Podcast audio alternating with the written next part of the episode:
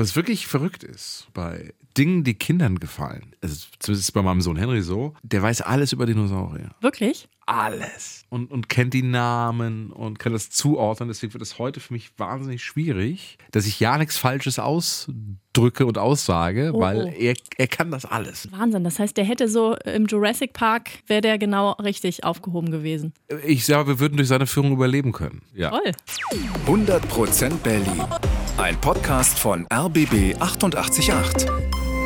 Gemeinsam mit zum Glück Berliner von Lotto Berlin. Herzlich willkommen hier im Archäologischen Institut mitten in Berlin. Hier sind Jana Schmidt und Tim Koschwitz. Tja, bei uns bekommt ihr ja immer tolles Berlin-Wissen to go und heute ist unser Thema das größte montierte Dino-Skelett der Welt und seine spannende Geschichte. 13 Meter ist es hoch, 23 Meter lang und es steht natürlich bei uns in Berlin. Und zwar im Museum für Naturkunde, gleich wenn man reinkommt, im großen Lichthof. Ein Brachiosaurus ist das. Wobei inzwischen heißt er anders, da kommen wir aber noch dazu. Aber wo wurde der Dino eigentlich gefunden und wie kam er dann nach Berlin? Das verraten wir euch jetzt. Ja, und dafür springen wir mal zurück ins Jahr 1905 und reisen ganz weit bis nach Tansania in Afrika. Das ist damals eine deutsche Kolonie, heißt Deutsch-Ostafrika. Und dort ist ein Mann namens Bernhard Wilhelm Sattler unterwegs. Sein Auftrag, er soll Bodenschätze finden, Diamanten zum Beispiel. Und Sattler gräbt viele Monate die Erde um, aber er findet nichts Wertvolles. Im Jahr 1907 ist er ziemlich verzweifelt, da hat ein einheimischer Mitarbeiter Mitleid mit ihm. Komm mal mit, sagt er zu Sattler, und der Arbeiter führt ihn auf verschlungenen Wegen hin zu einem Hügel. Tendaguro heißt dieser kleine Berg und der Einheimische erklärt ihm, sein Volk würde diesen Ort meiden, denn der Hügel sei von bösen Geistern befallen. Keiner würde sich normalerweise hierher trauen. Aber was Sattler dort auf dem Tendaguru-Hügel sieht, lässt ihm den Atem stocken. Riesige Knochen ragen überall aus der Erde. Es sieht aus wie ein Mega-Friedhof von gigantisch großen Tieren.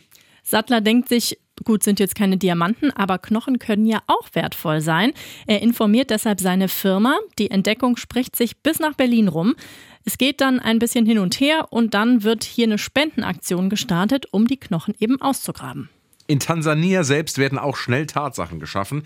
Die deutsche Kolonialverwaltung sagt, dieser Tendaguru-Hügel ist jetzt sogenanntes Kronland. Das heißt, die Gegend ist deutscher Staatsbesitz und eben auch alles, was dort gefunden wird. 1909 geht's dann los, da startet die große Ausgrabungsexpedition. Einer der Chefs ist ein Mann namens Werner Janensch, der kommt hier vom Naturkundemuseum. Los geht's in der Stadt Lindi. Das ist die nächste größere Stadt, ungefähr 60 Kilometer von dem Tendaguru-Hügel entfernt. Und dann geht das große Buddeln los, vor allem mit afrikanischen Arbeitern. Teilweise arbeiten bis zu 500 Menschen bei der Grabungsstelle. Ein ganzes Dorf entsteht um den Dino-Friedhof rum. Vier Jahre lang wird da gegraben und was die Arbeiter finden, ist wirklich eine Sensation. Riesige Knochen und Fossilien von Dinosauriern, ungefähr 150 Millionen Jahre alt, wirklich unfassbar. Die Knochen werden dann gut verpackt und die afrikanischen Arbeiter tragen die dann nach Lindi zum Hafen. Und von Lindi aus geht es dann mit dem Schiff nach Berlin. Am Ende sind es unglaubliche 225 Tonnen Fossilien, die abtransportiert werden. Wahnsinn. Die Kisten kommen hier im Naturkundemuseum an. Insgesamt sind das 800 Kisten. Die verstopfen den ganzen Keller, lagern überall im Museum und das Naturkundemuseum ist natürlich mächtig stolz darauf. Denn bis dahin waren die USA das Dino-Land schlechthin. Da hatte man die meisten Knochen gefunden, aber jetzt hat Deutschland und eben vor allem Berlin richtig was vorzuweisen. Und dann geht hier im Museum die Arbeit los. Was schnell klar wird, einen kompletten Dino hat man nicht gefunden, also ein großes Skelett, das zusammengehört, sondern die ganzen Knochen gehören zu ganz vielen verschiedenen Tieren. Also ist jetzt großes Puzzeln angesagt. 1910 stellt das Museum dann den ersten Fund aus, einen Oberarmknochen. Der ist über zwei Meter lang. Und dann wird weiter gepuzzelt, viele Jahre lang. 1937 ist er dann fertig, der riesige Brachiosaurus. Zusammengesetzt aus Knochen von ganz vielen verschiedenen Tieren. Und dieses Skelett ist dann wirklich das größte montierte Dinoskelett der Welt. Es steht sogar im Guinness-Buch der Rekorde. Den Zweiten Weltkrieg übersteht der Brachiosaurus teilweise im Keller auseinandergeschraubt zur Sicherheit.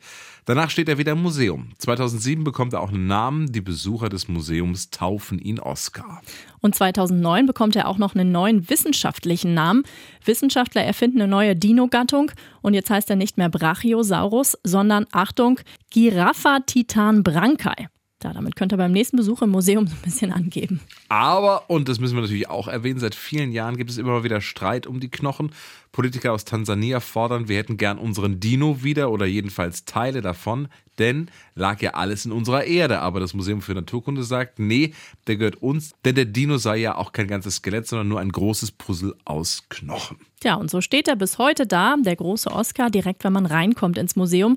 Und das Verrückte, bis heute sind immer noch nicht alle der 800 Kisten von damals ausgepackt. Ein paar stehen immer noch im Keller vom Naturkundemuseum. Also die Puzzlearbeit geht im Grunde bis heute weiter. 100% Berlin. Ein Podcast von RBB 888.